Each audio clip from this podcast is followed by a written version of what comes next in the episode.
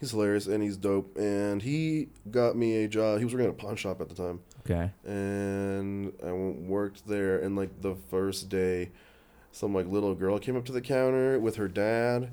and he was like, I need to trade this toolbox.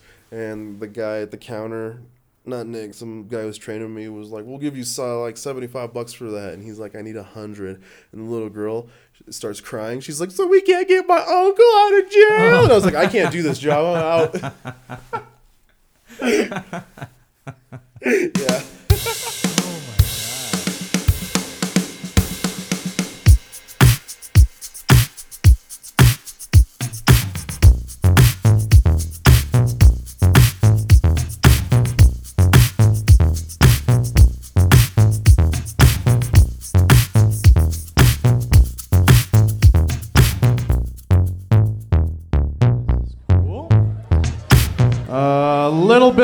Me, guys. Uh, I tried ghost hunting recently. Yeah. But all the bullets kept going through the ghosts and into other people. Uh, I made the ghost problem worse. I'm real sorry.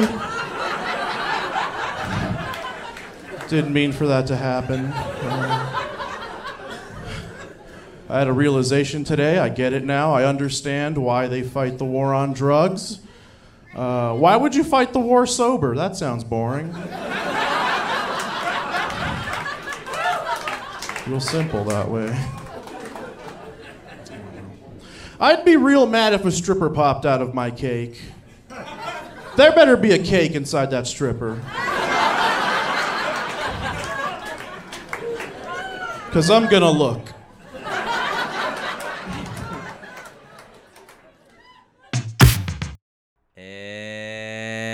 Back. We're back. Uh, hello and welcome. Welcome back to Comedian Ordinaire, the world's most okay podcast. Um, my name is Dan O.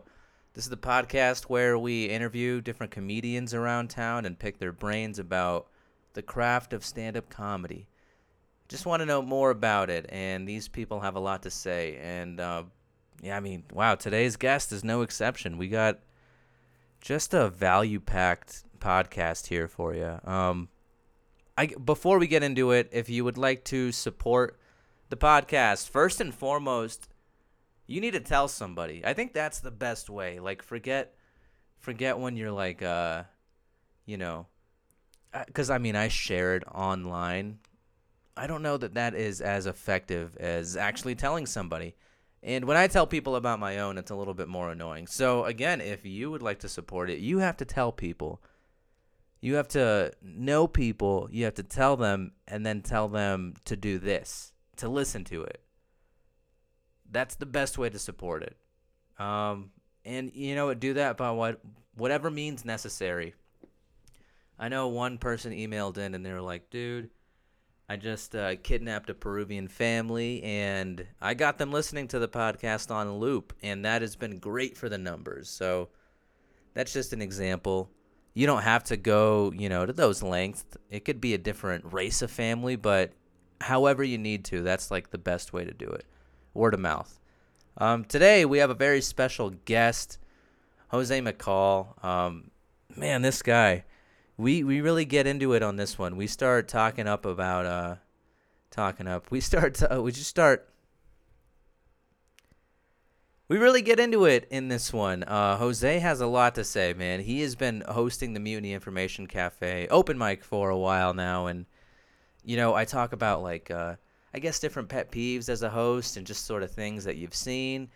Um, one thing that he's a big advocate on is uh, traveling and testing material out in different places. And I don't know, we just we got into that entire thing, and it's this guy is just super fascinating. And his, I guess you can call it day job. It's a night job, but his profession, I mean, dude, it's so wild. It is so wild. Um, and that intro clip that you heard, that wasn't from that. That was like a brief thing that he had, but anyways you'll get to hear all about it it was insane i i feel like i could do a whole another hour just on uh just on his actual job so anyways um yeah, that that's that's today's guest. And you know what? I I don't want to talk too much in front of this one.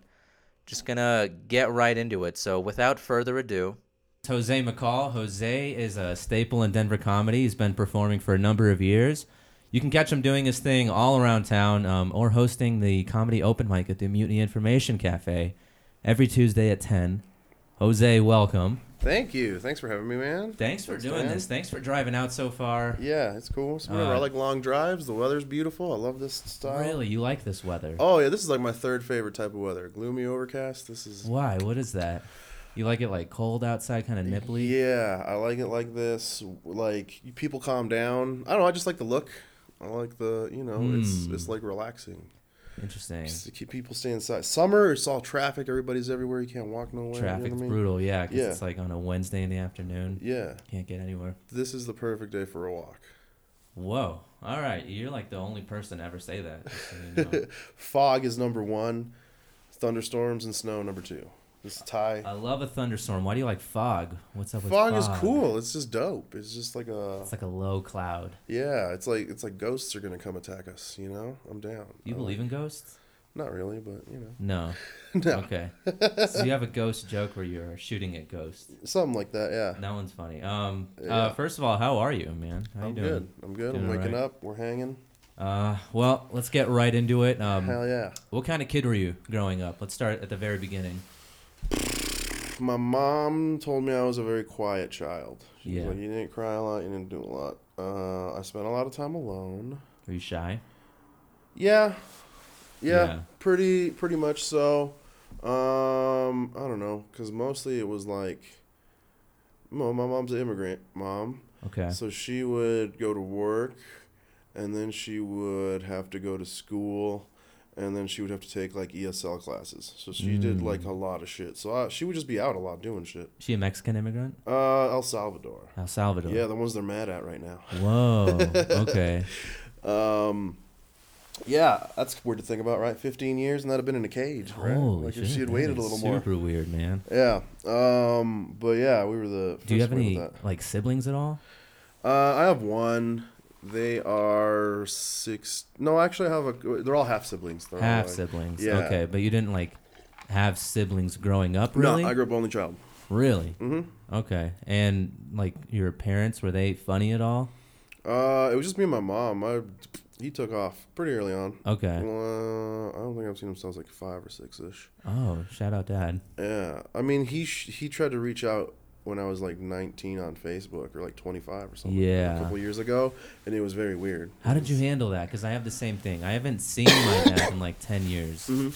and I, I never knew how to handle the reaching out later on. It was it was it was 19 years. That's what I remember. Yeah, 'cause Okay. I was 25 when I saw him. Yeah, and it started out okay. I was Uh-huh. like, "Hey, what's up? Where you been?" and stuff, and it pretty quickly devolved because he started insulting my mom, and I was like, "You don't fucking do that, dog. You can't." so yeah, we kind of fell apart. I was like, "He's probably looking for a kidney or something anyway." You know, that's weird to reach out now. You know what I mean? What does he want? You didn't give it to him? No.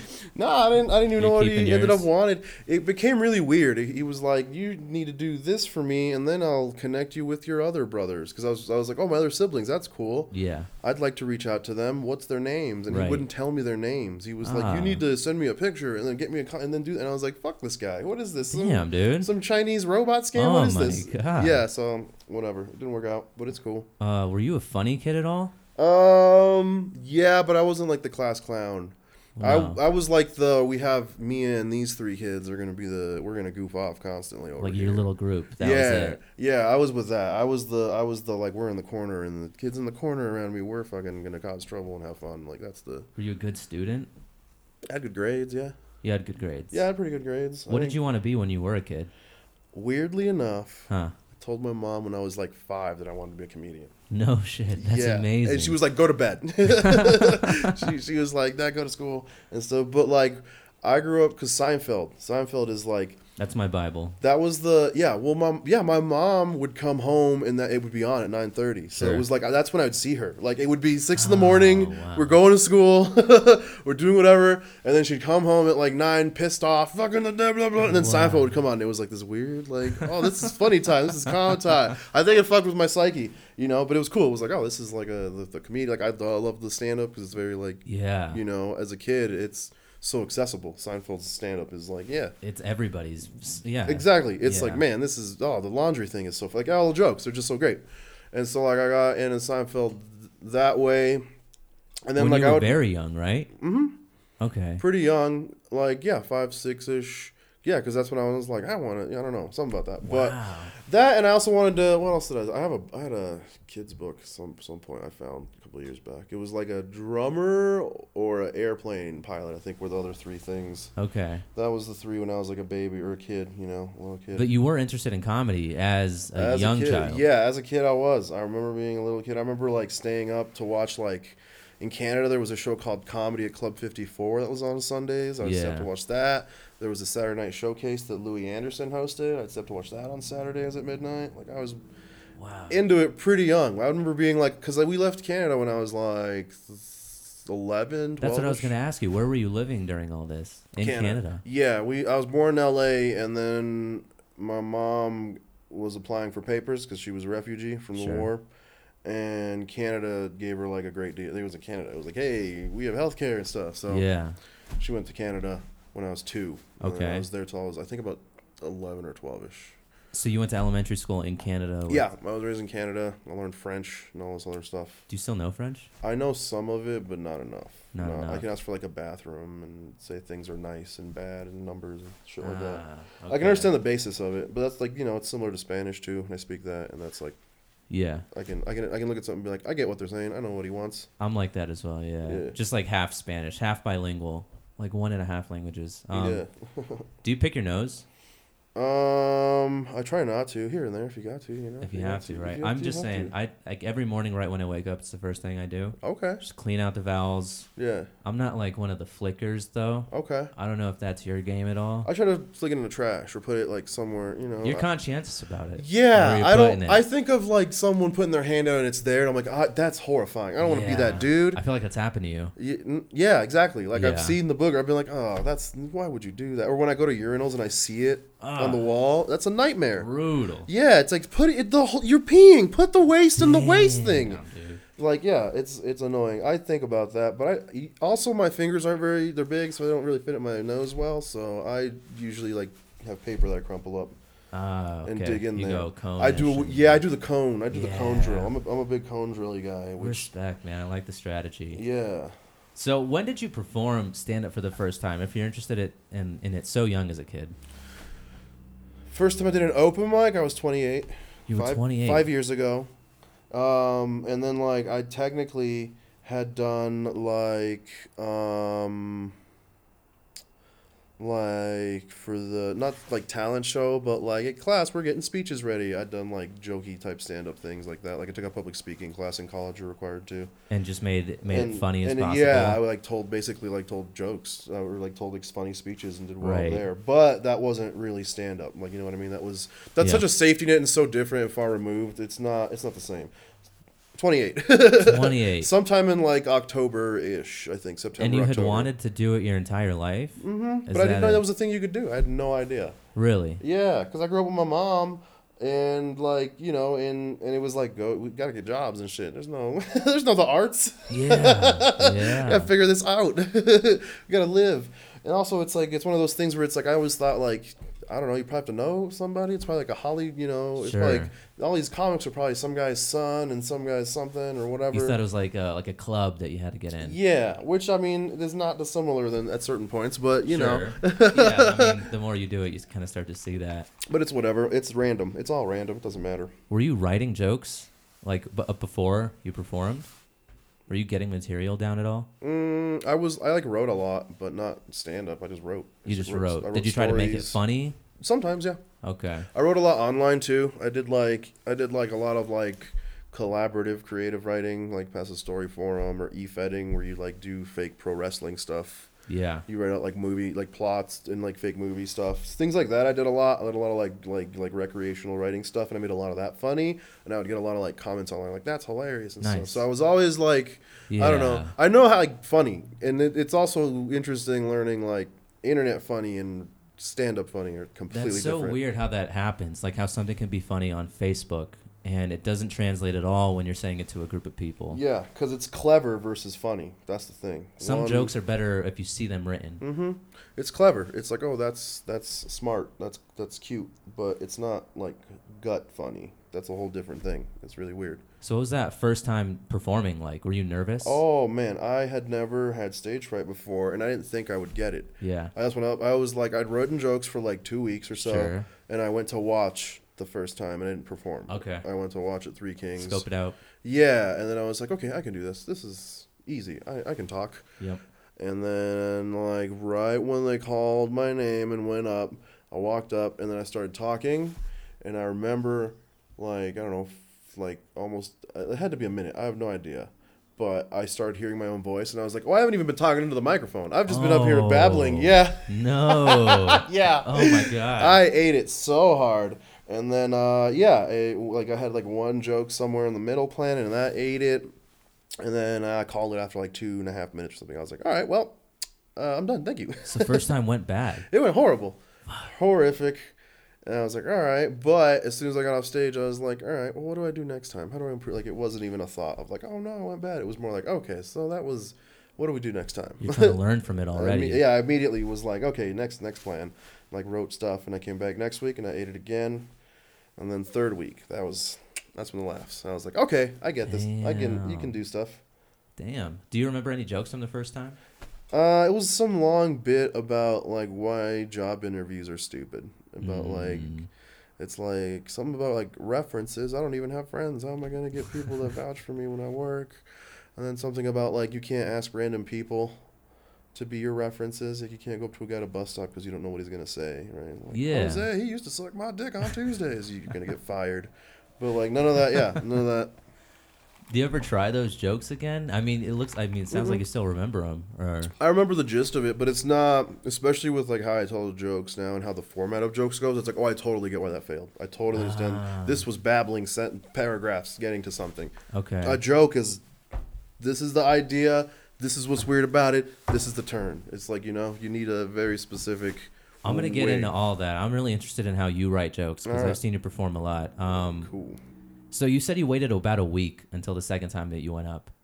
Yeah, because I was working nights still. I was working at 911, and my schedule was fucking five. How did you get that job being a Graveyards. 911 operator? So, I'm trying to think back.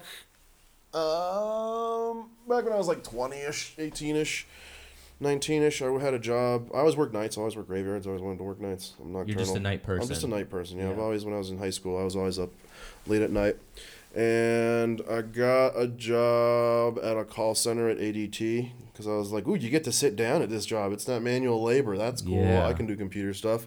It was real. It was pretty lame, uh, but it was security systems, and we would end up calling nine one one operators a lot to like report Okay. alarms, and they always seem so happy. I was like, they always seem like they're in a good mood. Whoa. They always seem like they're doing cool stuff every time I talk to them. What's that about? So I like looked into it.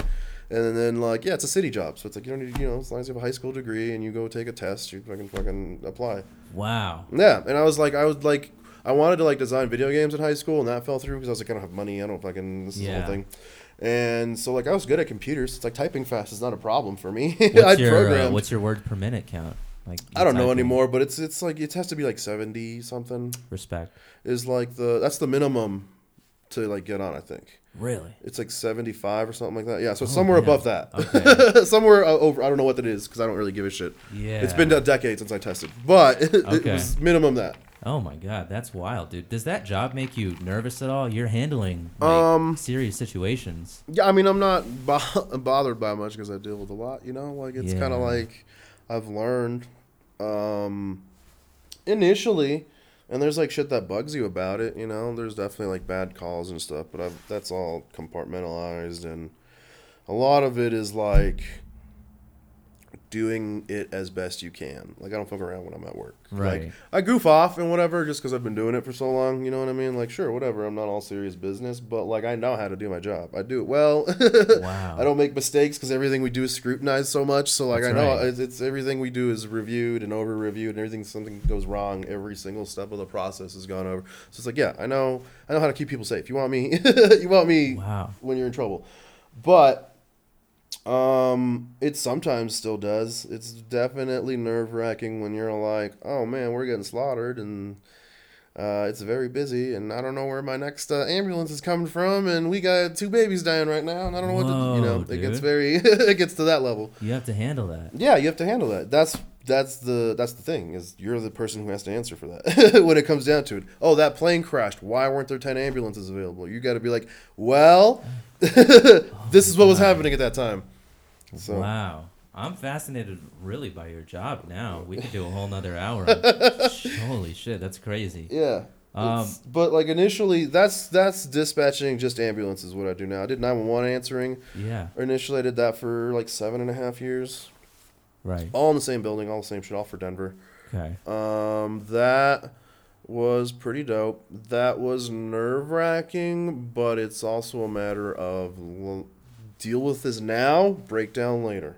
Like a lot of Ah. people, when they hear one of the things is I would train operators by the end of it, you know.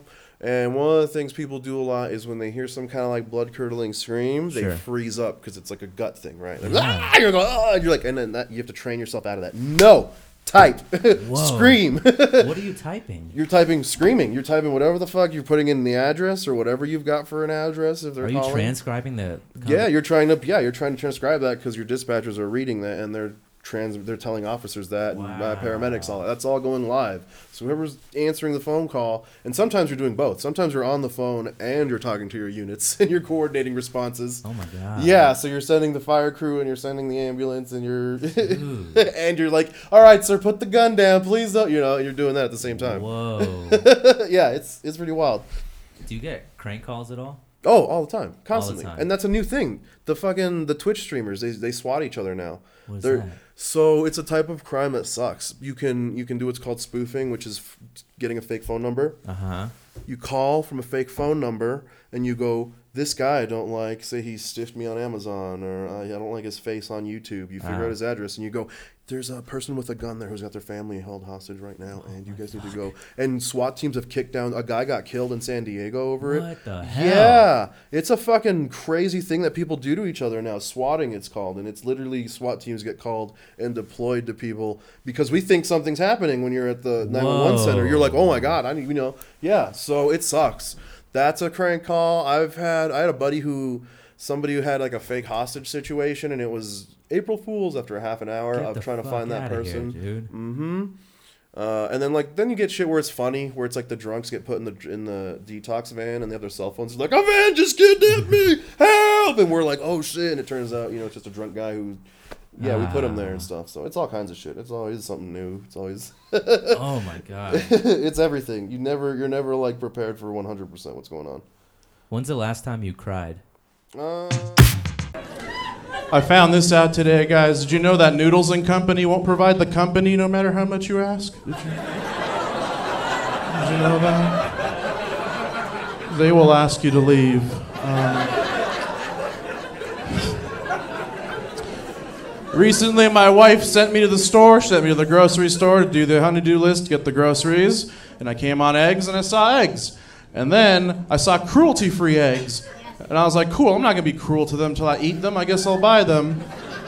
And I didn't know this. Cruelty free eggs are worth way more than regular eggs, right? Like unreasonably more. Like I didn't know cruelty was like a discount you could just apply to stuff.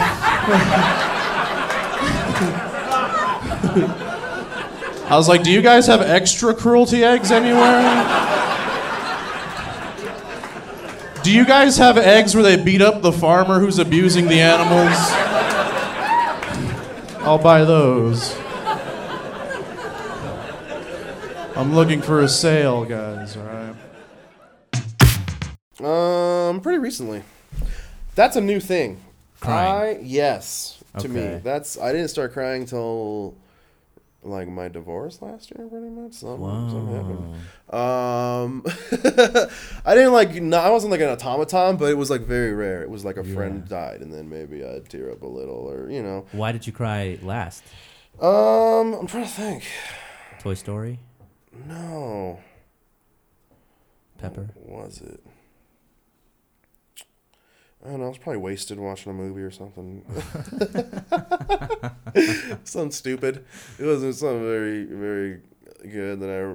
Yeah, because I, I watch like heartwarming videos and shit a lot now too. I do that. Ah. I feel like it's part of it's like a, it's like ah you have to feel this now. Like the internet's full of so much hatred and death. It's like nah, watch something uplifting every once in a while. You know. So you're looking for that. I say every once in a while, yeah. I'm like, all right, let's watch. Oh man, there's a kid hearing for the first time. That's you know what I mean. Wow, Yeah, like a dad giving a son a baseball bat. Yeah, I watched love that, and that it's like, or like the dad died, and the kid finds the thing a year later. Oh my god, fuck, yeah, yeah, I'm all about that now. you need to appreciate that shit. Life is full of too much horrifying Oh my shit. It's too much, too much. I never Death. look out for the dad dying, dude. I just want to see the kid get a bat. Holy yeah, I never even know. I'm just like, oh, what happened here? You know? Yeah, I click, I click all the clickbait when it's like, this is a story. I'm like, yeah, let's see what happens. Like, hell. Oh my god. Uh, how did you make comedy a habit or a consistent part of your life? um, oof, at a cost. Uh, Whoa.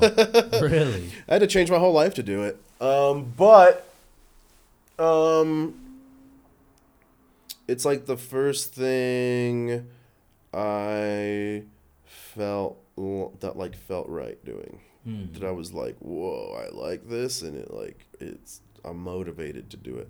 Like at nine one one, I like helping people just in general. So like I like that aspect of it, and that keeps me motivated for it. But there's a lot of bullshit you deal with just on a daily basis, just from people. Yeah. People call 911 on they're fucking racist over a parking complaint. Ah. Right? Fuck the, and it's like, man, calm, you know, and then, the, and then you just dealt with somebody whose like mother died in their hands. And you're like, fuck this person, you know? But you can't say that legally, and it's all recorded. You have to be like, I'm sorry, I apologize. You can't, you Oh can't discourage God. people from calling. Yeah. So there's a lot of like that. There's a lot of like systemic problems, you know what I mean? Yeah, cops beat up people, and you can't, you can't take a stance on that, unfortunately Wow. but I have my opinions on it. You know Yeah, what I mean? sure. Uh, and and or like you know you treat that you see that you see all signs of it. You see like how funding fucking works and the city's falling apart. No one and people at the top get raises while we don't have good equipment. There's a lot of shit that just is draining. I feel like working as a as like anything first responder related should be like a five year thing. And then it's like you need to like take a break. it should be Right. just because it drains on you. I've learned. I'm glad that at seven and a half years, which is what I'm getting into. Okay. At seven and a half years, I actually took a step back because what I do now with my job is I'm able to make my schedule. So I work like three days a week. I'm part time. I can't work full time hours and stuff. So I don't work a lot, and it's actually I inadvertently. It's like yeah, I'm not rich, but man, I feel way better in my brain. Yeah. I feel so much but just being away from that Yeah. for a certain amount of time a day. Part of that was doing comedy. It all came together. Wow. For comedy, I, I worked as an L1 operator and I was working like four or five days a week. And what sucked with that job too is they would force overtime sometimes. Ah. And they wouldn't have to tell you till like an hour before. So you have a show planned at seven. Right. You're there. You're leaving at five, and they're like, "Hey, you have to stay till nine. And there's nothing you can do about it. Wow. Yeah, and so that was interfering with comedy. I was like, "Fuck this!" It was making me mad. It Sure. like, it's not a priority. This is the thing I want to do. So I just stepped away. I was like, "I'm gonna, I'm gonna leave, and I'm gonna go fucking clean toilets or whatever the fuck. I don't care." Okay. And I went to go apply at another comic. Yeah, if I gotta name him, I don't know. Name names. I don't. I'm not saying anything bad about him. Nick Dean, homie Nick Dean, hooked it up. He's he was funny. gonna. He was he gonna, ate a sandwich on the floor the other day. yeah, he's like the a best. week and a half ago. Nick Dean is wonderful. Fucking wild. Great storyteller. Absolutely cool Yeah, dude. I love yeah. him. Um, he's hilarious and he's dope. And he got me a job. He was working at a pawn shop at the time, Okay. and I worked there. And like the first day, some like little girl came up to the counter with her dad, and he was like, "I need to trade this toolbox." And the guy at the counter, not Nick, some guy was training me was like, "We'll give you uh, like seventy five bucks for that." And he's like, "I need a hundred. And the little girl starts crying. She's like, "So we can't get my uncle out of jail?" And I was like, "I can't do this job. I'm out." yeah. Oh my god. That's a ploy, dude. That little girl is fake as hell. Get the fuck out of here. Right? I know, but all I know is like I would fall for that. I was about to give her the money in my pocket. I was like, no way, I can't work here. This is trouble. Holy shit. What a little girl, dude. She's going to be a killer when she grows up. yeah, that was I was on cue, but I was like, oh no, like they need this money for something. I'm sure you know some of those have to be real, some of those stories. So I was like, I can't do this. And at the the hospital was hiring, which is basically where I work anyway. It's in the same building and everything. But it was yeah, they were like uh, ambulance dispatch. You can come on as a part timer, and I was like, ooh, I'll, I'll dig into that. Yeah, that was like four years ago. Um, and yeah, ever since then, I changed my life up for that. I make schedule so I can like do mics and make sure I get X amount of time on stage. Um, pretty much like I don't know. I think like six months in is when all that like change happened. Once I went to like literally a couple open mics, not a couple, but yeah, like six months worth of open mics. Yeah. And I started immediately in that time. I also started like reading everything I could about Comedy. comedy, about how to do it, Okay. what it is. I was like, because I was like, this is fascinating, but I also, is it viable? What is it? Yeah. And basically, no, but unless you get lucky, but you do have to treat it like a job if you want it to become a job. That's, That's the philosophy. Sure. So I immediately was like, I need to treat this like a second job. So that was my philosophy. I wrote a whole bunch. I constantly was writing. I looked up bombing so much. I'm probably on some kind of watch list. You know what I mean? Like Whoa. just Oh, like how to deal with bombing, comedy how to bombing. fucking yeah. but Jesus like it's not all comedy bombing. It's what I yeah. It, it's unfortunately I googled it way too much, but like I definitely was like I gotta figure this out. So yeah, I made changes to my schedule, and I could devoted writing to it. I looked up like documentaries and shit, and I was like, all right, I gotta write every day. I gotta try to find something funny every week. I gotta come with something new, and I just Yeah. made sure that I devoted myself to it. You gotta give yourself to the craft. So you got this new job motivated by comedy. Mhm. It all kind of fell together. It like worked perfectly. It was like, cool, yeah, this will work. I You're don't like, have. I'm sick of this. I want to do this, and this opportunity came up. Mm-hmm. You gotta have to make it. Yeah, it sounds like you. made your own luck, honestly. Yeah, you ha- you have to. It's like I'll clean toilets and do comedy if I have to. I don't know. I don't have to work out. But right now things are they're cool, but I'm also in a point where I'm like, yeah, I gotta think about if I'm comfortable or what I'm doing. Like I'm definitely considering some changes in my life right now. Yeah. When you when you first started, like, uh, were you doing well in the beginning? No, no, no. It took me my graduate my not graduating class, but my starting class of comics like Yeah. is, is pretty big. I have I'm pretty lucky. My comic class includes a lot of dope people. I got Besseril started with me, Allison Rose started with me, Nice. Miriam Moreno started with me, Evan Johnson started pretty close to me, Jerry Wow. Peischer started pretty close to me, Roger Stafford, Yeah. um, Grayson who quit. Uh, Zeke was about a year out from when I started. Okay. Um, but he showed up to town around when I started. Um, Wow. a couple other people, Bethany Hernandez, who dropped out, Megan Sheehy, a couple other people. Like, yeah, my class is pretty big. It's A lot of dope comics, and it probably took me longer than most of them to get start getting booked regularly. it took me about a year Why? What, before. what was up? I don't know. I just feel like I did bad and kind of. I don't know. I don't know, man. It's it's a luck thing. It's random. You can't get mad at the process. You can't Yeah. you can't just do that because that's just gonna always be a thing. Someone's always gonna get booked more than you. Someone's always gonna get booked less than you. Someone's always gonna appreciate your stage time. Fucking bring thunder when you have the opportunity, and hopefully you get more. Yeah. That's, That's, it. right. So the thing is, yeah, it did took me a while, but then I started getting those chances, and people were like, "Oh, he's funny," and I started getting booked more. So it didn't really matter in the long run. And like. It doesn't change your income tax bracket. Nothing changes. You get the show you want, and then back to back to the Back to ground. the fucking mics. Yeah, Yeah. so- that's it, man. Ah, jeez.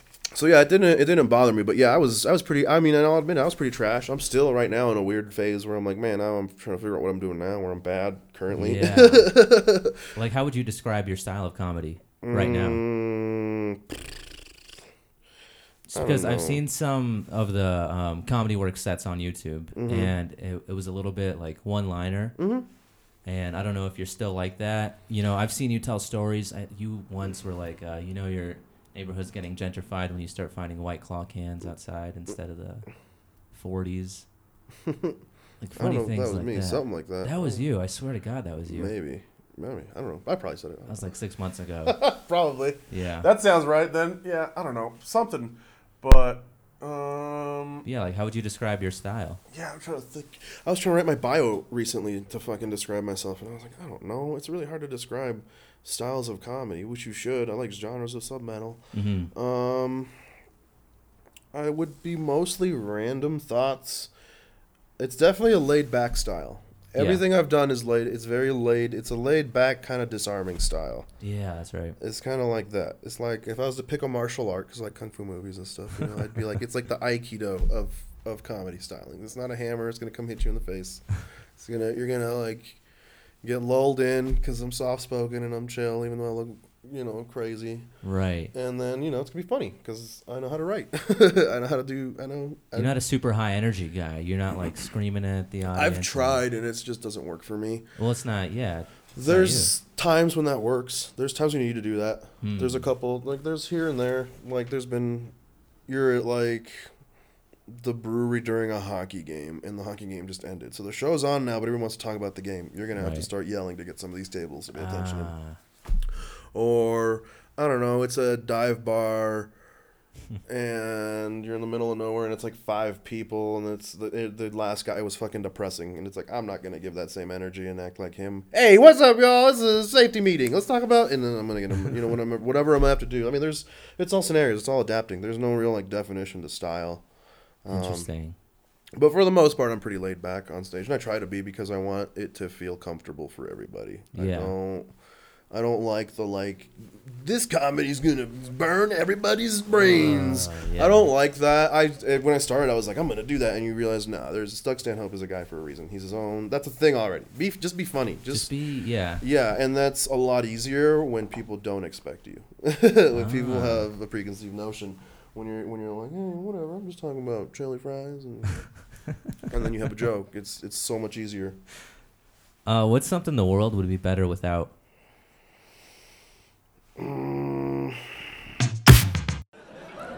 Recently, my wife said money's tight, and I was like, hell yeah, it is.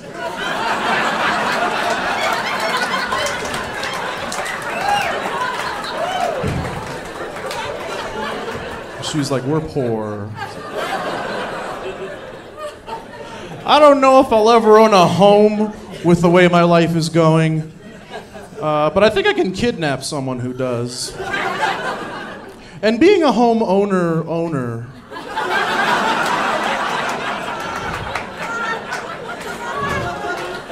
It's a nice second place. That's all I'm saying, guys. That's, that's all I'm saying. I have ideas to improve the world, guys. I want to drive a pyramid shaped car, right? Car shaped like a pyramid. Think about it. Ramps on all four sides. No more accidents, just stunts. oh my god, this drunk driver is about to catch some sick air. This is going to be incredible.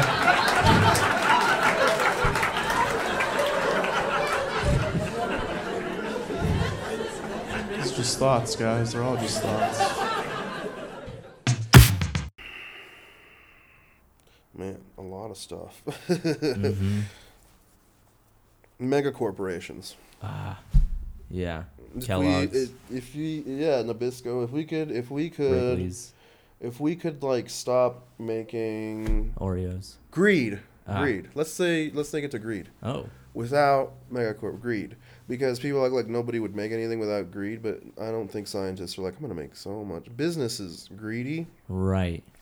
But i wish it was like Imagine a world without greed. Well, that's a weird world to live in. it'd probably solve a lot of problems we have the means to solve shit we Yeah. have we spent a trillion dollars on a plane we can spend a trillion dollars on food you know like it's all it's all very Mm.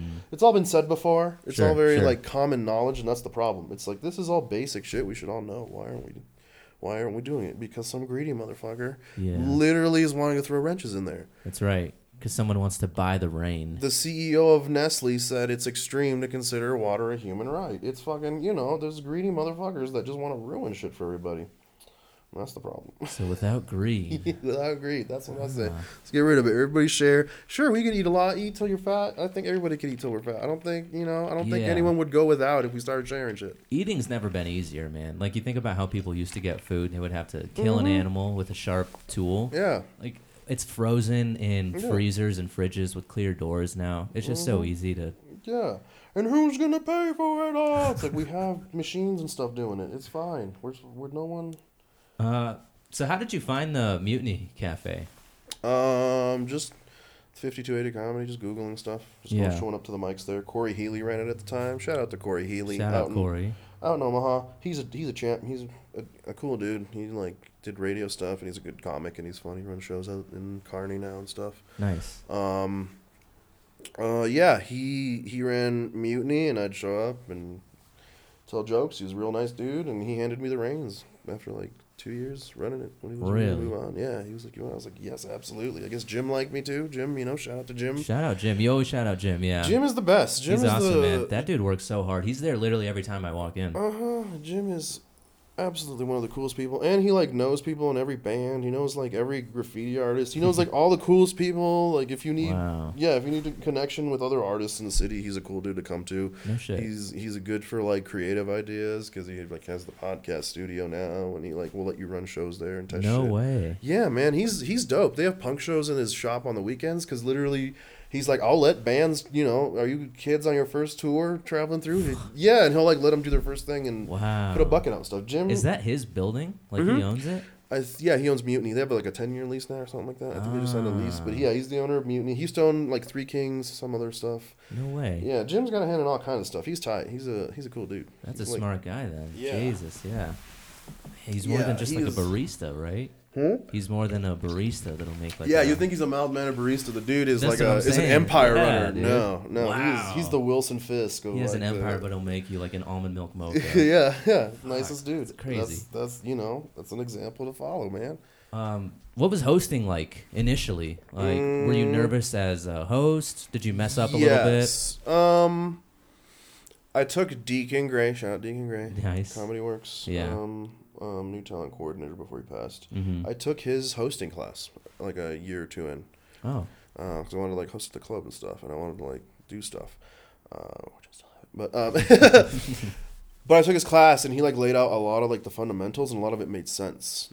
It was like, oh, okay, your job is to keep the show going. Mm. And like I googled once again, I like to do research. I like to Google online and look at like stand up forums and stuff. yeah. And there was a lot of like nervousness, but there's also a lot of like, okay, cool.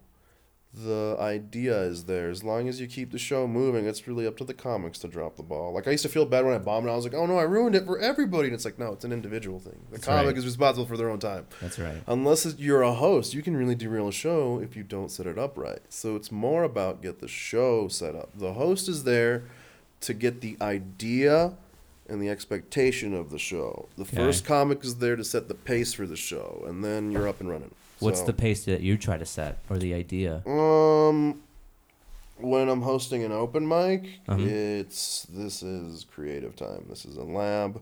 I like mutiny being a low stakes room. Yeah. because it's definitely one. I, I no no lie, it's one of the least populated rooms for civilians. There's no alcohol there, so it's That's it's harder to get a laugh. But I like that about it. I like that it's a challenge. I like that it's an alternative space. I also like that you're gonna get like weirdos and punks wandering in off the street and just whoever's there. Sometimes college kids are there being cool or hipsters or whoever. There, there's a challenge there, and people don't realize it. People get demoralized because they see an empty thing. Right. But if you're good, you can pull those people. Some of that audience is actually brought in because people are funny. That's right. Yeah, I've definitely seen that where like a, a comic is doing well and then people will walk from the pinball machines and Mm-hmm. they'll, like fuck off for a bit and just sit down. Yeah, man, that that that ability is there. That room is there. And I like the room itself a lot. Like I, I've been saying since I started this, I did the first episode basically on the mutiny. Nice. It's just my favorite room. Yeah, And I kind of like it's like just like a low, like you were saying, low stakes, man. Just go there and for any new comics that are trying to do it, it's just like comfortable. Yeah, you're gonna go up whenever you go up. Stop complaining. That's Uh, right. Yeah, who gives a shit? Just go up, man. Well, you're funny when you're funny is the thing. People Yeah. get mad about going up late, and you're doing yourself a huge disservice. hmm You are doing your. I'm so glad that I actually took that beating my first year in retrospect. That I went out, that I like no one was booking me, and I had to like learn to be really funny and hard. And I earned like I got one of the last tabs at the Squire when it was like the hard Squire when it was the fucking everybody's on purpose talking to avoid listening to you. Like I, I got the room one time, you know. Nice. I earned it. Um, the room is hard. It's low stakes, and it's not there. You know, it's like it's. Um, I I'm all about learning and doing whatever. I don't really have opinions on like, you shouldn't say this, you shouldn't. That. If you're gonna say something dumb, I'll just dunk on you. Ah, yeah, yeah, yeah. I know how to get to you. This is freedom of speech works both works both ways. But um, yeah, I I am about that, and I like it, and I also feel like I don't know, like going up last or going up late or going up when it's terrible Mm-hmm. it does make you better. It makes you learn how to work in those environments. And it turns out that room is everywhere. You never escape the fucking environment you're in. The shitty dive bar at two in the morning. Guess what? You're gonna drive six hours and go to the next state over, and a room just like that is gonna be there. Except Yeah. now you have to be funny because you're getting paid tonight, and you want to get invited back, and you ah. want your room. You don't want to get in fucking trouble. Yeah. you don't want it to be go difficult for you. You have to be good in that environment. So that's the thing that i in the long term it actually helps you is going is doing those fucking difficult rooms on those shitty dive bars with nobody there. Yeah. That ends up being how you fucking subsist on the road is rooms like that every once in a while. And you have to be good in those environments. Somebody's watching. The manager of the bar is there like, well, you didn't give me my full performance. Fuck you. And you're like, shit. Wow. Yeah. Then you get into shit. Wow. But if you bring it and you're good and you're like two people here, fuck hell yeah, what's up bartender? What's up, And you guys? fucking you high five the bartender and people are the, the two people there are buying you shots and shit. Fucking you rule, bro. I have another bar. Why don't you do that one next Friday? That's what happens. So yeah, learn to get good when it's hard because that's fucking what pays off in the end. That's amazing. Yeah. That is good advice. I remember like two weeks ago, you put me up second to last at Mm. Mutiny, and driving home, I'm like, I guess I kind of opened for the headliner then. Like I just sort of found a way to make it okay. Yeah, I don't know. I don't mind. I Mutiny's also weird that people show up at random. Like when bars close at one, they'll start popping in, and then you get an audience at the end. Like Crawford had like four or five people the other day, like listening. It's cool. It's weird. But It anyway. is weird how it works like that. Yeah, like some teenagers will walk in with like chains, chain wallets, just Yeah. loud as hell. Yeah, you're like, what concert let out that this is Jesus fucking. Christ, dude, get your shackles off. It's loud as fuck. Yeah, Um, it's totally weird. But but- yeah, I, yeah. Sorry, you know, I didn't mean to offend anybody when I put you up last, but no, no, no. Yeah, I'm not here to like call you out on it. Yeah. I thought it was kind of funny because then I, I was driving home and I couldn't find a place to leave my car, and I was like, well, there's two places that I couldn't get a spot. So, Don't know. There's always something, man. Whatever. I'm I'm good with it. that's Um, how it goes, man. Yeah, and I got that treatment a lot too when I started. I got a year. I had a full, year, and then and then you start getting slightly better spots, and some of it is also all right. So there's two styles of curating lists, right? Okay. There's like the like in Chicago is where I've seen it the most extreme. hmm. Like they have one open mic that starts at nine, and you have to be there at five and wait the whole time. You have to wait for Oh four hours, God. or else you don't get to sign up. For example, and then there's other mics where it's exactly when you get there, so everybody starts lining up and arguing. They're like, "Did you get here at 9:33? I got here at 9:32," and, and we, you get into that. It's fucking annoying, but then they go in order, and everybody's happy and whatever, blah blah blah. That ends up sometimes if you're trying to keep an audience hurting them because the six fucking bad guys in a row are all awful, and then it's Sure. rape jokes for half an hour. I don't like that. I don't because that, that just limits it. There's Yeah. bucket, which is random, which is fun, but same problem. If you get eight shitty You people in a row, right. you hurt your audience. I'm more about like uh, the venue wants to make money. Remember, you're here to sell drinks. This is Baumhauer advice. Greg, we're old school. Damn. the venue needs to sell drinks. You need to make the business money. Don't shit on the venue. Keep the audience entertained. Right. So I try to put up people. I try to curate. I'll put up like a new guy here and there, but I'm trying to put up funny people, people who oh, I know are gonna have new jokes and are usually I'm excited to hear them. Right. So it's kind of like, and that's kind of how I don't know. I feel it helps. Maybe I'm an asshole because it's like, well, one of you is funny. It's like I don't know the crowd laughing usually. Sure. Yeah. I mean, you've also been hosting it for years though. Like you kind of Yeah, know the groove of it. it's a consistency thing. If I see people come in, and then there's also like the out of town favors. Somebody's from out of town. Ah, yeah. Always let people know you're from out of town when you're visiting. Hey man, I'm in from Chicago. Hey, you got to travel tomorrow? Get up early. Like When I first people up. started, I would lie and say that I was from out of town to get up earlier. There but then go. when I kept going back, like at the White Whale Room, the dude was like? "Yeah, Yeah, you're yeah. still still in town, really?" He's like, "You said you Yeah, drove people from remember, Albuquerque." yeah. Mm-hmm. I'm like, "Fuck, I gotta stop." Yeah, it's I don't know. Yeah, I don't know. The more I've done it, I'm just like, just be honest, just go up there, and Just do whatever. Just earn your stripes because everybody else has to. everybody else has to. And, And, and it doesn't do anything. man. Going up second at an open mic does nothing. It doesn't. It makes no difference. You're not funny Right. just because the room is stacked your way. Guess what? You're gonna have to open a room later, and you're gonna have to learn how to be funny opening. Mm, That's a whole different thing. That's, that's a a different thing. Yeah. yeah. Yeah, I never thought about that. Going up 1st You're gonna yeah. th- That's when you start getting booked. You're gonna get booked to open. So what does it fucking matter? You're, you're not gonna get the room when it's hot. Interesting. Um, what's the biggest regret in your entire life? Oh. I don't know why they keep trying to make medicine so delicious. It's my problem. It all tastes like grapes, strawberries, oranges. I don't like this where this is going. I don't want that problem. You know, I don't want to be like, oh my god, these nacho cheese Advils are bomb. I can't stop. I don't want that. Another medicine they gave me when I was a kid, Flintstones vitamins, right? Some of us remember this. Yeah, Flintstones vitamins. Pfizer's here. Look, the Flintstones vitamins. Vitamins shaped like the Flintstones, who were cavemen who had like the worst health care out of all people ever. Right? Like, at least put the Jetsons on there. Maybe they figured out some diseases or something, you know? Like, here, kids, eat something in the shape of people who died at your age.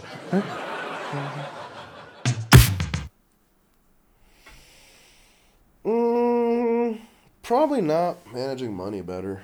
Really? That's just a fucking shackle. Yeah, Were you it keeps like happening. bad at it and you just lost it, or Like, like I dropped out of college three times. That was Three a bunch of debt that took me. Yeah, three times. I Wow. accumulated debt. I paid that off. Um, but like, I had a thing early, early on, like in my early twenties, Mm. where like I broke up with a girl I was seeing, and I moved, and I thought I was getting a job, and then I didn't, so I lived off a credit card for six months while I was looking for a job. oh fuck, And that was a lot of fucking debt that I racked up. Yeah. Damn. And that was like a decade to pay that off. Just because it kept going up and I'm, you know. sure. And then I finally got rid of it. And then last, that was one year without debt. And then last year, a bunch of shit happened and I'm back in debt. So, yeah, it's just annoying. It's like, oh man, I wish I was just saving this whole time. I wish I, was, I wasn't so. Is that what you wish you would have done? Started saving or like using? Maybe not different? taking those six months on the card. Maybe like done some, just because that was just like the first in like just a string of bad habits and fucking, you know what I mean? Maybe just be more cognizant with money early on, just because it's annoying. It's like, like I'm thinking about like maybe, maybe I should move, maybe I should travel more. And it's like you don't have the money for any of that bullshit. Sit down and shut up and work and get your jokes and, you know. Damn. Are you good with money now? No, I'm a little more disciplined with it. Okay. I have to be because I work part time and on benefits and shit. So I'm always, I'm definitely better at budgeting, but it's not as much of a resource Uh, now that I'm more disciplined with it. Back when I was, you know, married and had two incomes and shit, I really should have just been like, oh, let's pay off my debt in a year, blah blah blah. But I was like, oh, I got time money, and dude. we're good. Yeah, it was all, you know, it's whatever. It's what it is. Money um, would make life easier, but it's not like, I don't know. I'm still happy. Like I'm not. I'm not that's miserable. right. Yeah, happiness is your own Yeah, idea, man. I live, I live, I live. I have to live on my own terms, pretty much. You know, I chill. So Hmm. All right, let's um let's just get into talking about comedy specifically. You said that when you got into it, you started reading books about it and you started like obsessing over it. What are those books that you were reading? What did you learn from Mm-hmm. um, them? I didn't really read so many books, so much just articles online. A lot of things just written by your peers. Just Okay. Fucking, there's a, there's a Reddit stand up, and some of those have guides on them. I'm trying to think like who the guy's name is. Ron something. Howard. No. It's, it's like a monosyllabic last name. He came through and did the Deer Pile, Mm. and he was touring the country at the time, and he wrote a whole guide on how to tour. And it's so Mm. dope. It's just like his is like way better than what, what he like got a sponsor and all this stuff. He took it to the next level. Wow. he was like driving a car that was like part of a whole thing on YouTube and, and so like Nice. social media or something. But Very he talks smart. about like, hey, wear shorts when you drive. Small things. You're in a car for nine hours. Don't get swamp ass. Have shorts and chains. Little things like that. Wow. Brilliant. Wow. Yeah, hey, get fruit so you don't get fat on the road. In the morning, it's cheap. Buy a couple apples, and then you don't have to eat so much on the Oh, road. that's very thoughtful. yeah, get up and get those continental breakfasts. Steal those fruits, and you know shit like that. Just things Uh-huh. where it's like, oh man, this helps so much. So I read a lot of like that. Okay. Um, like Crawford, Anthony Crawford in town has a podcast called um, Talk and Shop okay. where it's veteran comics telling you everything about comedy, how to No do way. it. Yeah, Sam T's got one on like how to Sam T shout out. Yeah. Um, Titans of the game. yeah, man, he's you know one of the one of help me out a lot in the scene. Um, Nice.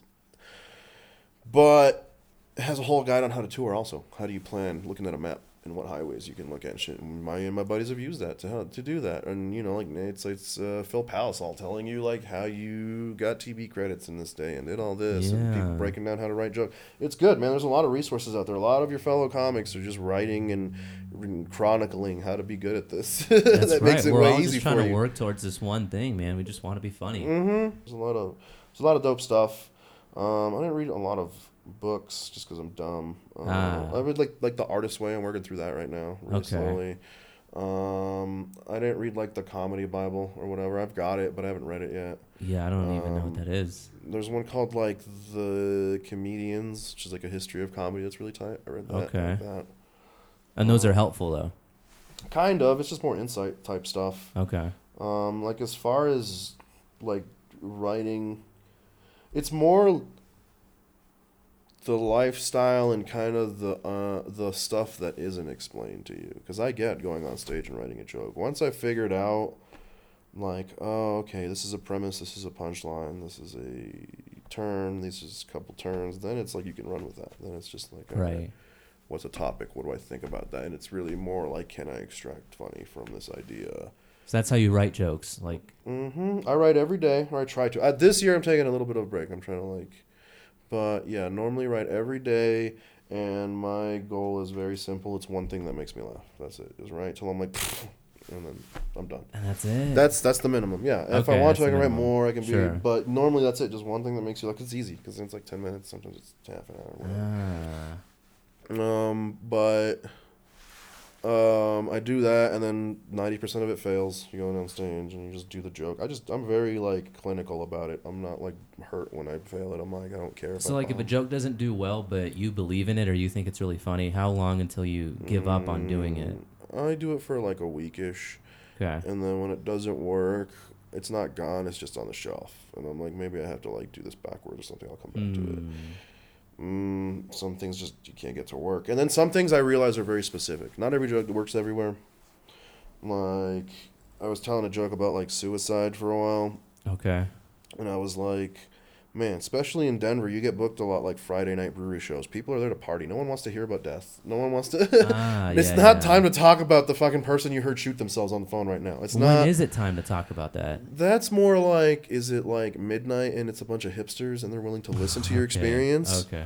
Is it cool punk kids? Is it like a crowd that's more open to th- willing to hear about like tragedy and death? Sure. and Not like a showcase. they'll come with you exactly. Like it's still a sh- like comedy. It's the same thing, but there's different types of audiences. You have to learn how to read a room. That's Yeah. so important. You have to be aware. Awareness and like empathy goes a long way Yeah. to like figuring out if what you should talk about that night when you walk into a venue. You should be like, mm, all right, and just think about that because that's gonna hurt you. Yeah. if you're I, you see it. And there's and it's funny when there's like like uh when i was doing a show with like will montgomery william. Hmm. Like he, i don't know if you knew him. I don't think so. but he he was a dude that had like a character that he does. Okay. and so he was like oh no. He could tell when he was gonna do bad because hmm. they're not gonna like me. It's like there's nothing i can do because i'm locked into this. You know what i mean? Hmm. But like that awareness is important. And so like there is a time to talk about suicide. There's a time when the crowd is on your side, and if they're like they're about like you or they're like a story, they listen to stories. Talk about it, man. Like, uh, there's some towns where they don't like one-liners. Like they just don't. What? You show up and you do them, and you're like, oh, and then you realize, oh, they want you to talk to them. They want you to. Oh, they want stories. They want, yeah, they want you to talk to them like you're an uncle telling a reliving a story. Like you figure that out when you start traveling. Different scenes and different towns have different vibes and different styles. Are you able it's to so tell cool. like right away now when you see a room? Does it take a little bit? Do you need to see one Um, guy go up?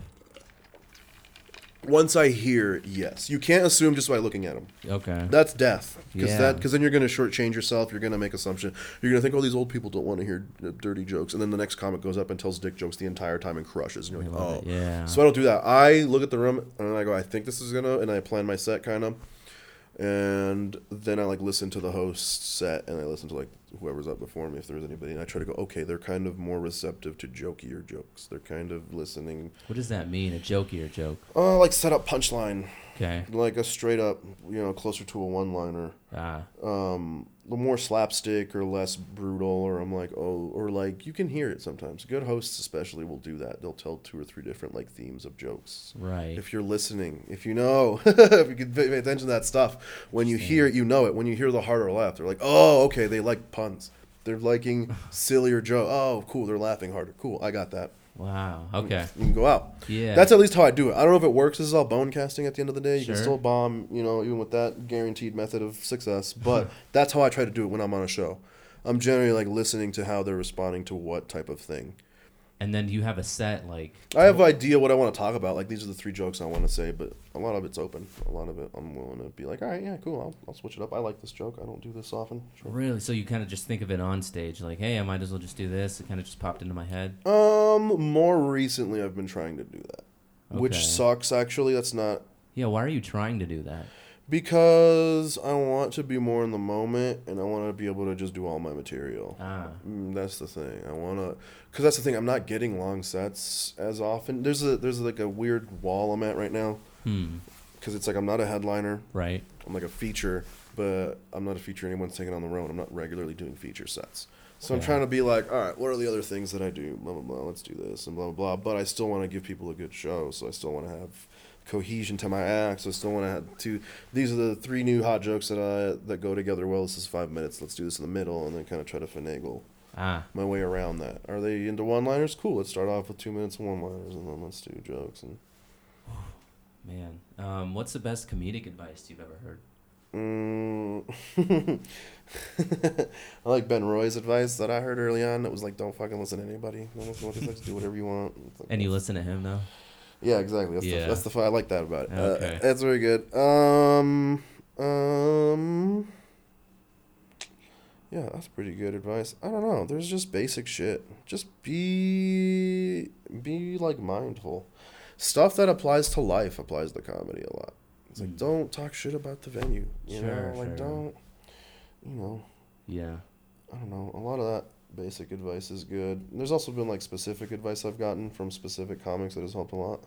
Like specific to you, yeah. Yeah, yeah, like that's been really cool. So it's kind of like hard to translate. Like I was told to like leave the mic in the stand when I started, it was like, oh yeah, I avoid eye contact. I'm very shy. I'm very like mm. Sure. You're And now I don't give a shit. Now I'm like whatever, and I can take it out and wander around. Now I you ne- pick the stand up sometimes. yeah, now I sit down a lot. I got told to stop picking up a stand. That's like a Sam. It's like a leftover thing. Sam T picks it up a lot. It's kind of like a I don't know. Why is that bad?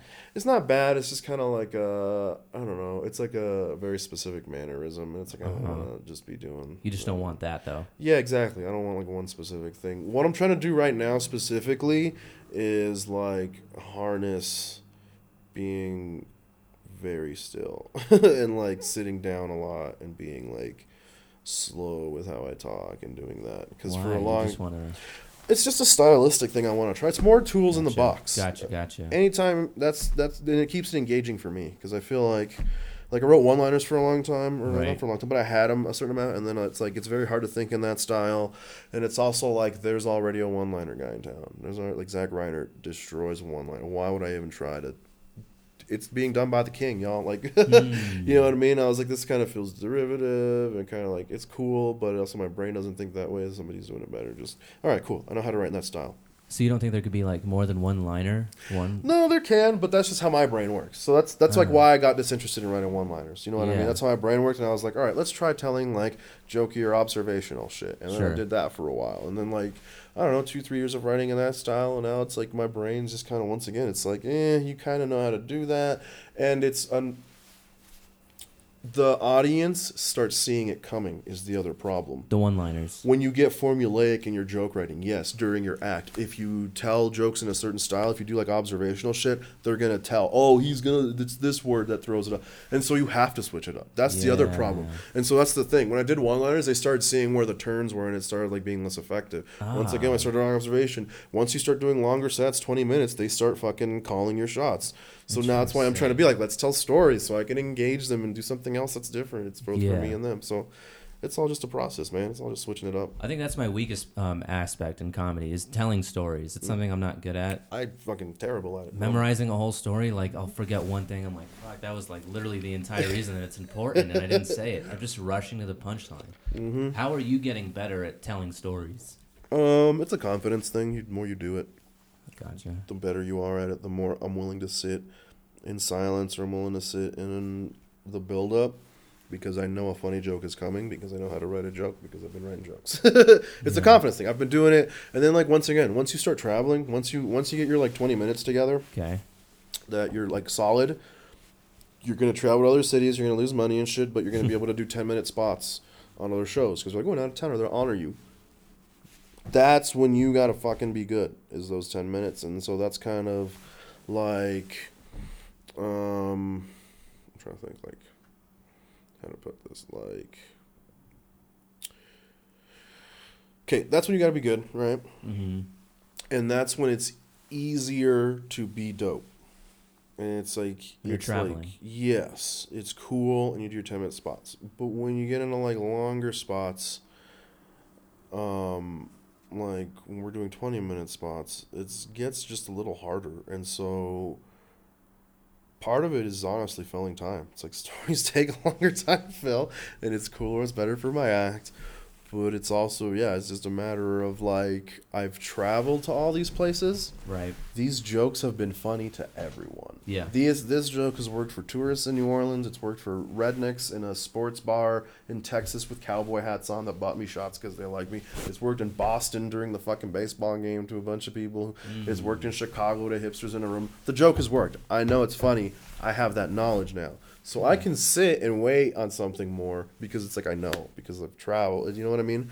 Once you once you have tested your material more, you get more confident about it. Right. And so when you do longer sets or when something's failing, you're more confident in it. You're like, all right, they didn't like that joke. That's fine. I got something in the pipe. Don't worry. Like Mm. you're, it's just, it's just a time thing. It's just literally the longer you do it, Interesting. the better you feel about it. And so like telling a story is a new skill to me, but um, it's easier to adapt because I'm more comfortable on the mic. I'm not thinking about where I'm looking at. All that stuff is secondary. I have had the experience. You don't get nervous anymore, right? Not as much. Still, every once in a while. It depends on the crowd. There's people that I psych myself out about, and it's definitely like the stakes of the show and shit. Sometimes I mean, it's all, it's all, it's all doesn't matter. Like if it's an all Mexican crowd, you get really nervous. I honestly will. Yeah.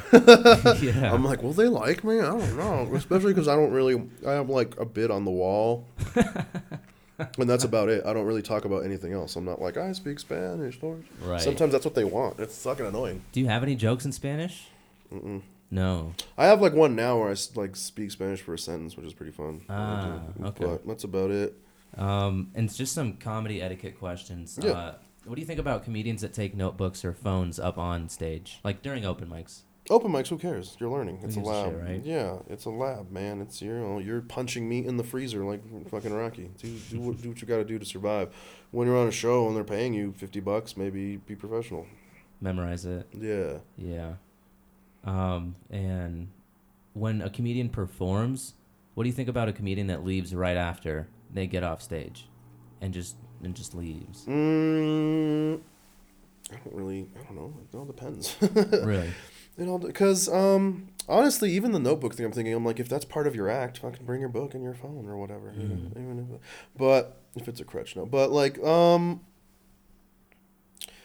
Some people got kids. Some people got to work early in the morning. Okay. Some people got other stages they got to get on. Some people are doing a run of mics. I don't care. Like You're giving them the benefit of the doubt, you right? got a life, man. Yeah. If you don't, and then like hanging gets you booked and stuff. You know, so it's like they're. You're, if anything, you're missing out. Like I feel that sometimes. I'm like, yeah, I gotta leave, but I would like to hang out. Sometimes I regret it. Um, if you're on a showcase, it's probably courteous to stay and watch the show, unless you got another show to get to. That's right. Yeah. If you're at an open mic, it's whatever, man. Like I, I, I try to give the courtesy of staying and watching the next like two to three people. Right. At least. At least. At le- That's yeah. right. Even if I gotta go, it's like let me watch the next like two, three, eight, and then we'll dip. If I got it, because I gotta give people rides and shit. Some people have been there, Ah. stuff like that. Um, you know, yeah. Some people are other people's rides. It's like if you gotta leave, you gotta leave. If you're on a showcase, probably stay and watch the show, show appreciation, thank the host and shit after. Yeah. You know, you got booked. I do that for sure. I'm never, I'm never, or I try to at least. Mm. I might leave right after the show if I bombed, but That's just because you want to cry in your car. I get yeah, yeah. Or I have somewhere to go. You know, like my time is. mm, I have a weird life, so I'm constantly like leaving. Yeah, your life is strange. Yeah. The the job that you have, and then the hours. Like, so after mutiny, are you just up the whole night? hmm That's why, yeah, I record my podcast after at three in the morning because I'm just up. Damn, that's wild. How did? Why did you want to start a podcast? um, I kind of always wanted to just as like a project. I had one with Ben Duncan for a little bit. Ben Duncan's awesome. dude. Yeah, yeah. Me and him had a podcast where we listened to music and we like we talked about new music we were exposed to with people. Mm. Um, that was very short lived, but it was very fun and like I just like I just like it. The one I started specifically and what I wanted to was I wanted to get comfortable talking with no stakes and just being comfortable. Yeah, Just- right. I don't have to be funny. I'm just talking right now. Talking. And live at three in the morning is a great time. No one gives a fuck. That's so crazy, fail. man. It doesn't matter. Um, and I So can, how can people listen to that? Because it's it's on mixlr.com slash 3 a.m. 3, you know, letter lettered out, not that. Okay. Um, And yeah, I just get on there at three in the morning, Denver time, and I talk for about ten minutes. Just- Once a week. Yeah, just Okay. Wednesdays, just right after mutiny, because otherwise I'm working. I don't have a regular thing, but I always take Tuesday nights off. So, and then uh, I call random people, Okay. Other comedians or people who have agreed to be on the list, comics, a couple musicians, a couple just random sure people that I know, plumbers. and then yeah, anyone who wants to be a guest, hit me up. Uh, and then I just start calling people and we have a random conversation for like 20 minutes, Interesting. based on whatever my stream of consciousness led to, based on whatever the fuck I'm thinking about. Usually something negative for some reason. I don't know why. I 'Cause it's 3 a.m., dude. That's Yeah, why, man. yeah, It's- yeah, yeah. you know, you think about negative shit at three. That's what I like about it. Yeah, that was always like a weird time. That was always like at nine one one and stuff. That's bars close at two. Okay. So drunk drivers two thirty, three a.m. People get home. They're either fucking or they're fighting. Ah. And the people who have failed at the bar have already gone home at midnight and they're all suicidal or they're thinking all the crazy people are left unattended. Yeah, three a.m. is a weird time. No one's up for work yet, so it's just a strange. Yeah, It's that's a, strange really weird time, dude. Uh huh. It's a weird time. It's the witching hour traditionally. What does that mean? In Christianity, Jesus was crucified at 3 p.m., and so 3 a.m. is considered the inverse of that. Oh. And so it's considered the witching hour. It's considered an evil time. And in like the Middle Ages or, or Puritan times, whatever the fuck, that was like when supposedly witches would, would congress with demons and stuff. That was like when the Holy gate was the, the, the closest. It wasn't midnight. That's metal Uh, as fuck, man, honestly. Yeah, man. Three is the number of change, growth, and creativity in tarot. Wow, is that why you picked 3 a.m., honestly? Like, All it's that- very A thoughtful. lot of yeah, a lot of that stuff came together. You Yeah. do stuff and then you're like, oh, all right, yeah, and you find Comedy, rule of threes. you find you find meaning. Um, have you ever been in a fight, like a fist fight? hmm Yeah. I'm trying to think. Last one I was in Yeah, let's talk about it. several years ago. It's terrifying, guys. Weird world I grew up in. Another thing that happened to me when I was a kid, some of you remember this pictures of missing kids on milk. That was a thing, right? Yeah, that was strange. Before the Amber Alert, it was like a scary dairy situation, you know? Was, Good morning, your peers are missing, you know? Like, that was a weird move to me. That was a very strange move. They should have put the picture of the missing kids on coffee. That's what adults are drinking. What are kids gonna do? about all these missing kids.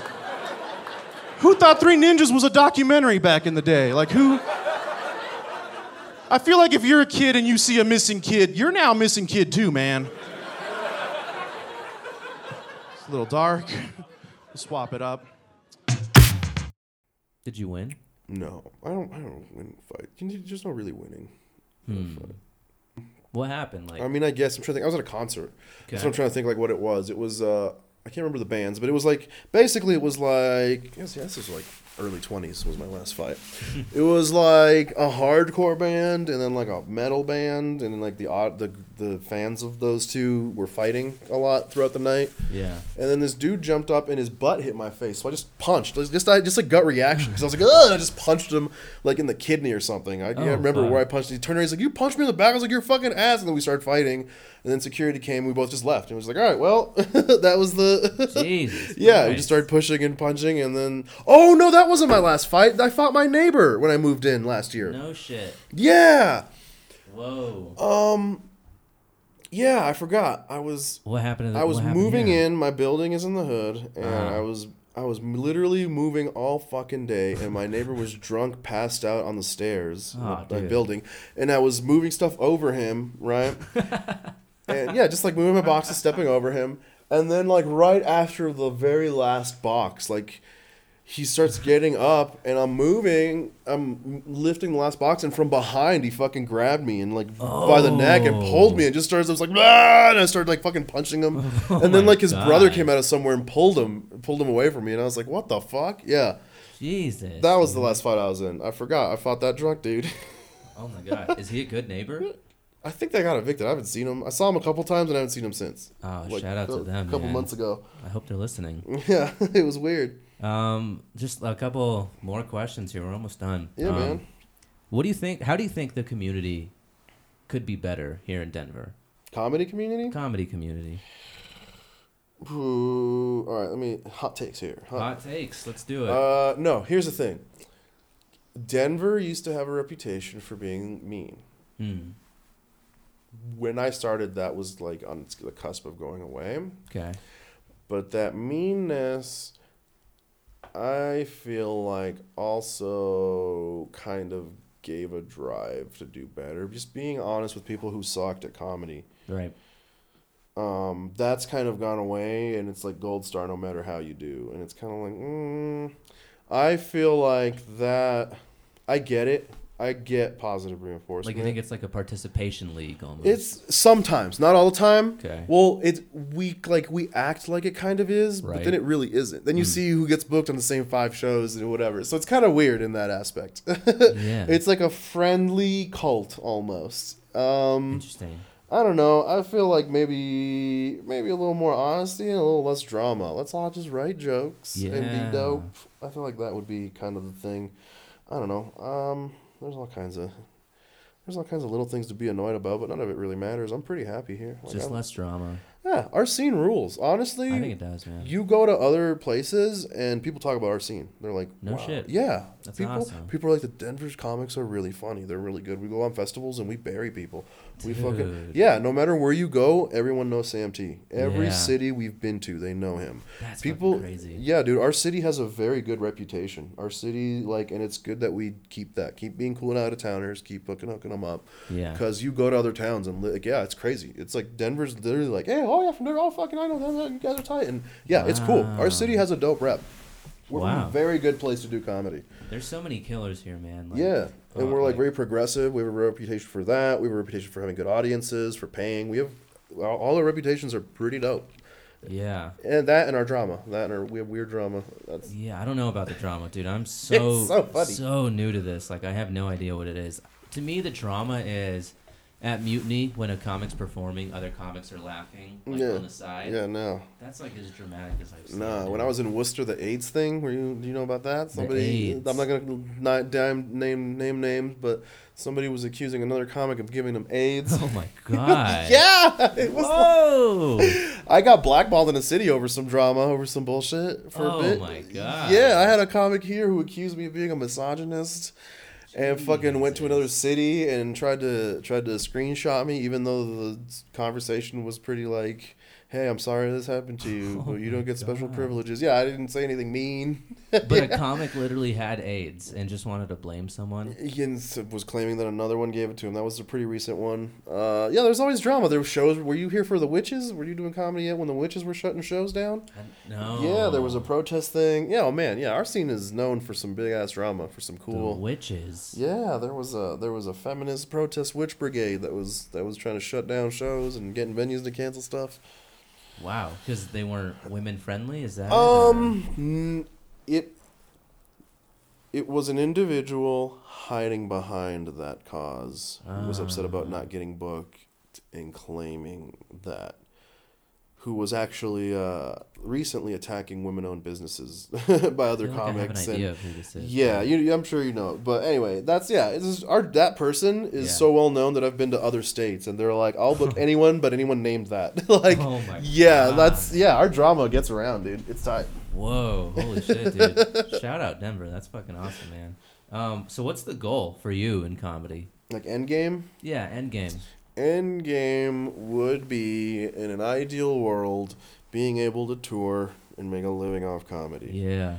or being able to make a living off writing for something. Mm, Punch like up. show or Yeah, TV show or punch up for another stand up. I'm really good at tagging shit, you know. Like, would you um, really do that? You would like writing for another comedian? I would love to. I don't give a fuck about fame. if I could make a living and just fucking this guy's famous and I write for him, that would be I'd be set. Interesting. I don't give a fuck. I just care about being funny and doing jokes and doing comedy related shit. like if a joke works but somebody else gets to laugh, you don't feel like that was supposed to be your laugh. no. No. I care like about the funny. I care. Oh shit, it worked. Hell yeah, everybody's laughing. That's and then you funny. feel good, and that's it. That's you. it, man. I care about the joke. That's why I like like writing with other people and giving tags to people because I care about like the funniness of it working. I, that's that's the thing I'm concerned with. Interesting. More so than like the feeling I get. I just like that it's funny. It's like that's fucking great. We're all laughing.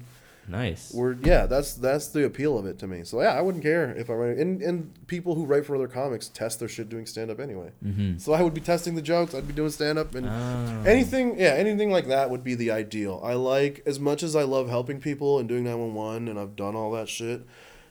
You know, the more I think about it, the more like, do I really want to listen to grandmas die for forty years? Like, do I really? You know what I No, mean? Oh, like, I've liked helping people, but it's so draining, and it's just Damn, fucking. Ugh. fucking wild. I love I love it because it keeps me engaged. It's never boring, but I also like I feel like it drains on my soul. And in doing stand up, it's just like there's none of that. I just do funny. If I fuck up or whatever, you can get drunk and you forget about it. You go do something else. Like Yeah. I like that about comedy. It's so nonsensical in that it's Yeah. you know it's like it's almost it's a scam where you, the fact I've, I've been able to go somewhere and someone's handed me money for bullshit that's come out of my mouth that's That incredible feels like it's like yeah, sorcery crazy. Yeah, I understand that. That yeah, to get paid for that. How close do you think you are to your goal then? Ah, I'm fucking. I don't know if it's ever gonna happen. I can't expect it. I go in with no expectations. That's that's how I do shit. I don't. I'm not like, oh, this is the. You want to set yourself up for success, sure. Like I work hard. I definitely like I write. Like I'm not writing as much, but I'm also like doing side project type shit, and I'm also like with stories. It feels like I have to like let it sit in my head for a bit, and then like every like three days I sit down and I write it out again. and blah, blah, blah. 'Cause if I wrote it, that story out every day trying to improve it, I would go crazy. That's the kind of the problem. Okay. I'm running into right now. So it's a weird creative thing. But um yeah, I don't know, man. I I can't even say that I'm I'm already doing the thing I want to do. I want to do comedy and I'm doing it. So it's it's very hard for me to be like, what's the end game? I don't know. I don't give a shit. I can't expect it. I don't know how close I am to you know, I'm as close to making living off comedy as I am to winning the lottery tomorrow, buying a scratch ticket. You know what I mean? Like it doesn't matter to me. That's all immaterial Sure. Right now I get I'm doing two shows tomorrow that are gonna be fucking tight. Right. Right. One's gonna be at midnight. It's gonna be in a weird place. It's gonna be a Muni. Nice. like I'm doing. I, I get to do cool shit already. I already get to hang out with cool motherfuckers. I've met some of the funniest people I've ever met in my life. You know, I've had a burger with with Mo Alexander. I've fucking I've I've fucking you know Todd Barry shook my hand and told me I was funny. I've already gotten to do crazy shit that I never thought. Wow. Yeah, you know what I mean? Like that's Yeah. fucking it's tight. I'm already happy with where I'm at. So regardless, you know, I don't need the I don't need that end game. I think you're wearing the High Plains, right? Sure. Yeah, there Were you you go. there when uh, Kyle Kinane came to Mutiny? Not to mutiny. Ah, because I just saw pictures of him at Mutiny, and I was like, oh fuck, that looks. I so saw him cool. at Three Kings. Oh, The the the first year I got on High Plains. yeah. I don't know if I'm getting it this year, honestly. But anyway, the first year I got on, I was hosting Mutiny for about, and Rory Scovel was the secret guest of the show and just fucking crushed. Wow. And it like changed. my- It was like, oh, you can be funny anywhere. He didn't give a fuck. He just talked about for a bit about how weird it was. Then he, I was like, oh man, it like changed how I viewed shit. You know, it was cool. Wow. So yeah, man, I like yeah, like that that was cool, and yeah, I got to do Plains last year, and it was fun. It's you know, it's tight. It's I get to do cool shit already, so I don't know. I don't know that I worry about Endgame. Interesting. Well, I think you got the right mindset for it, man. You're just doing it just because you like it. Yeah, yeah. it. I mean, that's all you could ask for. There's. There's a lot. We talked about a lot, man. I've gotten a lot of value out of this, honestly. We've Hell been yeah. talking for like an hour and 15 minutes. Nice. Um, feels like 30 minutes. Let's just end it. I like to end everyone by asking some rapid fire questions. Booyah. So just answer the best of your ability. First thing that comes to mind. Um, what's your weakest quality as a person? Um, weakest quality as a person, so much. My brain, Your brain. Uh, strongest and weakest. Yeah. who was your first kiss? Mm, uh, first girl I dated, I guess. The eighth Yeah, no. Mm, yeah. okay. Uh, what's your favorite movie? Favorite movie in the Mouth of Madness. Uh, uh, do you collect anything? So much stupid shit video games, honestly. What's your favorite video game of all time? Um, probably System Shock 2. I don't know it. People who made Bioshock, it was like the PC game they made way before okay. All right. that. Or Um, Deus Ex, one of those two. Oh shit, Deus Ex. I I bought it and then my brother lost it. uh, are you addicted to anything? Mm, yeah, stand up, man. I literally feel guilty when I can't go on stage for more than three days. I, Whoa. I, I get cravings. I'm like, I have to fucking go talk to people right now. It's You're, like weird. itching your forearms. Yeah, it's um, What's something you're proud of? Um, pretty much living how, living by example. I'm pretty proud of how I live. I'm pretty chill. Uh, what's your pin number? Man, for what? you could say anything. Oh, six six nine six nine. Six nine six Double nine. nices. That's always a good pin number, right? Uh, I always like to throw this at comics. Fill in the blank. Say what you want about racism, but It's fucking stupid. it is fucking stupid. Uh, what's the difference between love and in love? Ooh. I guess in love is technically reciprocated. Mm, I've never heard that. That's super interesting. Most people go for like physical connection. Oh, okay. Yeah, you love something or you're. Yeah, if you want to have sex with it, and I guess you're in love with it. Um, no, I feel like yeah, if you're in love with somebody, they have to be in love with you too. It needs to be mutual, or else it's not really love. It's answer, it's one-sided. uh, what's your favorite cartoon? Freakazoid, probably. Freakazoid. Yeah. What's the worst injury you've ever had? Oh no, Astro Boy. Can I change that? Astro Boy. All right. I love Astro. Boy. I have the box set. I have fucking. Oh, dude. What yeah, you doing? I love Yeah. Astro Boy. Okay, sorry. Uh, worst injury you ever had? Worst injury. I hit my head and knocked myself out when I was little. Oh. Yeah, hospital observation overnight. Um. What's the last thing you stole? Last thing, probably a pen from somebody or a lighter. Do you have any other talents besides comedy? not really. Not one. Not taking anything seriously is my only talent. You're very talented at that. Thanks, um, man. what do you recommend? Listening to yourself. Oh shit. Very deep. Um, and last but not least, my name is Jose, and I am Chilling. chilling. Jose, dude, thanks for doing this, man. Of course, thanks, Dan. Fuck yeah, honestly, man. Hell yeah.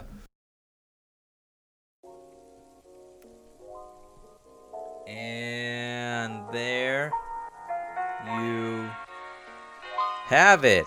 Uh, that that was Jose McCall, everybody, and holy shit, I can't believe it. Um, you know, when I look back at the almost 40 episodes that I have now, the first one somehow is the most popular, even though, I mean, that's I guess that'd be the one that I want people listening to the least because there was no idea. I had no structure. I had no idea what I was doing, and I just didn't know where to go and what I wanted to say. As opposed to now, when I do, um, but it's grown so much in the 40 episodes. I only mentioned the first one because it was based off of the Mutiny Information Cafe. Uh, it was just a mic that I did there, and you know, I fell in love with the room. The room itself is beautiful, and Jose says it himself. It's not like the most populated. I think the alcohol does have a lot to do with it, but I mean, if you're just talking like a, like a physical room to perform in, there's something just super weird and comforting about that room, and he calls it the void. Uh, just I don't know exactly why, but I guess yeah, I like going up and talking to the void and I, I don't know. I could talk all day about how much I like the Mutiny Information Cafe. Jose is a great host of that, and I'm not trying to get put up on any earlier. I don't think that I performed consistently enough for me to even want to do that, but I'm still gonna go. And uh, you know what? If I go on at 12:30, then so be it. That's just the life, man. You got to do it. So that was awesome. But another huge thanks to Jose. Thank you for sitting down and driving all the way out here. Jose is such a gentleman. He, my dog, is so excited to see new people. So when he came over, just the whole time she would not fuck off. She would just wanted to sniff him and look at him and breathe on him. And he was all about it, man. This guy pet my dog for an hour and a half. Uh, and you know, a lot of people, I guess, don't don't do that. You know. I don't know. Maybe not a huge thing, but uh, my dog seemed to like him, and I don't know. I trust my dog's judgment in most things, except for presidential races, because my dog is a Trump supporter. But we're not going to get into that. Um, anyways, look out for the next podcast. That is, I guess, the first part two that I've done with a Denver comedian. That's coming out next week. So I won't say who yet, but uh, that one is a that's an exciting one. Just got done recording that, so I will go and get to work and edit that one. And wow, I mean, thanks to anybody that's listened so far, and any comedians out there that are listening to the very end. First of all, another thank you to you for doing that. But if you'd like to be a guest, just hit me up, man. I'm a message away. You know, all my all my information is in the description of this, and I would love to have you on. I would love to interview you, talk about comedy, your journey through it, why you chose it, why you don't like your mom, all of that type of stuff. So I'm only a message away. Anyways, um, I'm gonna get out of here and go let my dog poop. Um, so that's that's what I'm gonna go do. That's the rest of my day, and I hope you guys have a great one. Thanks for listening. See you next week.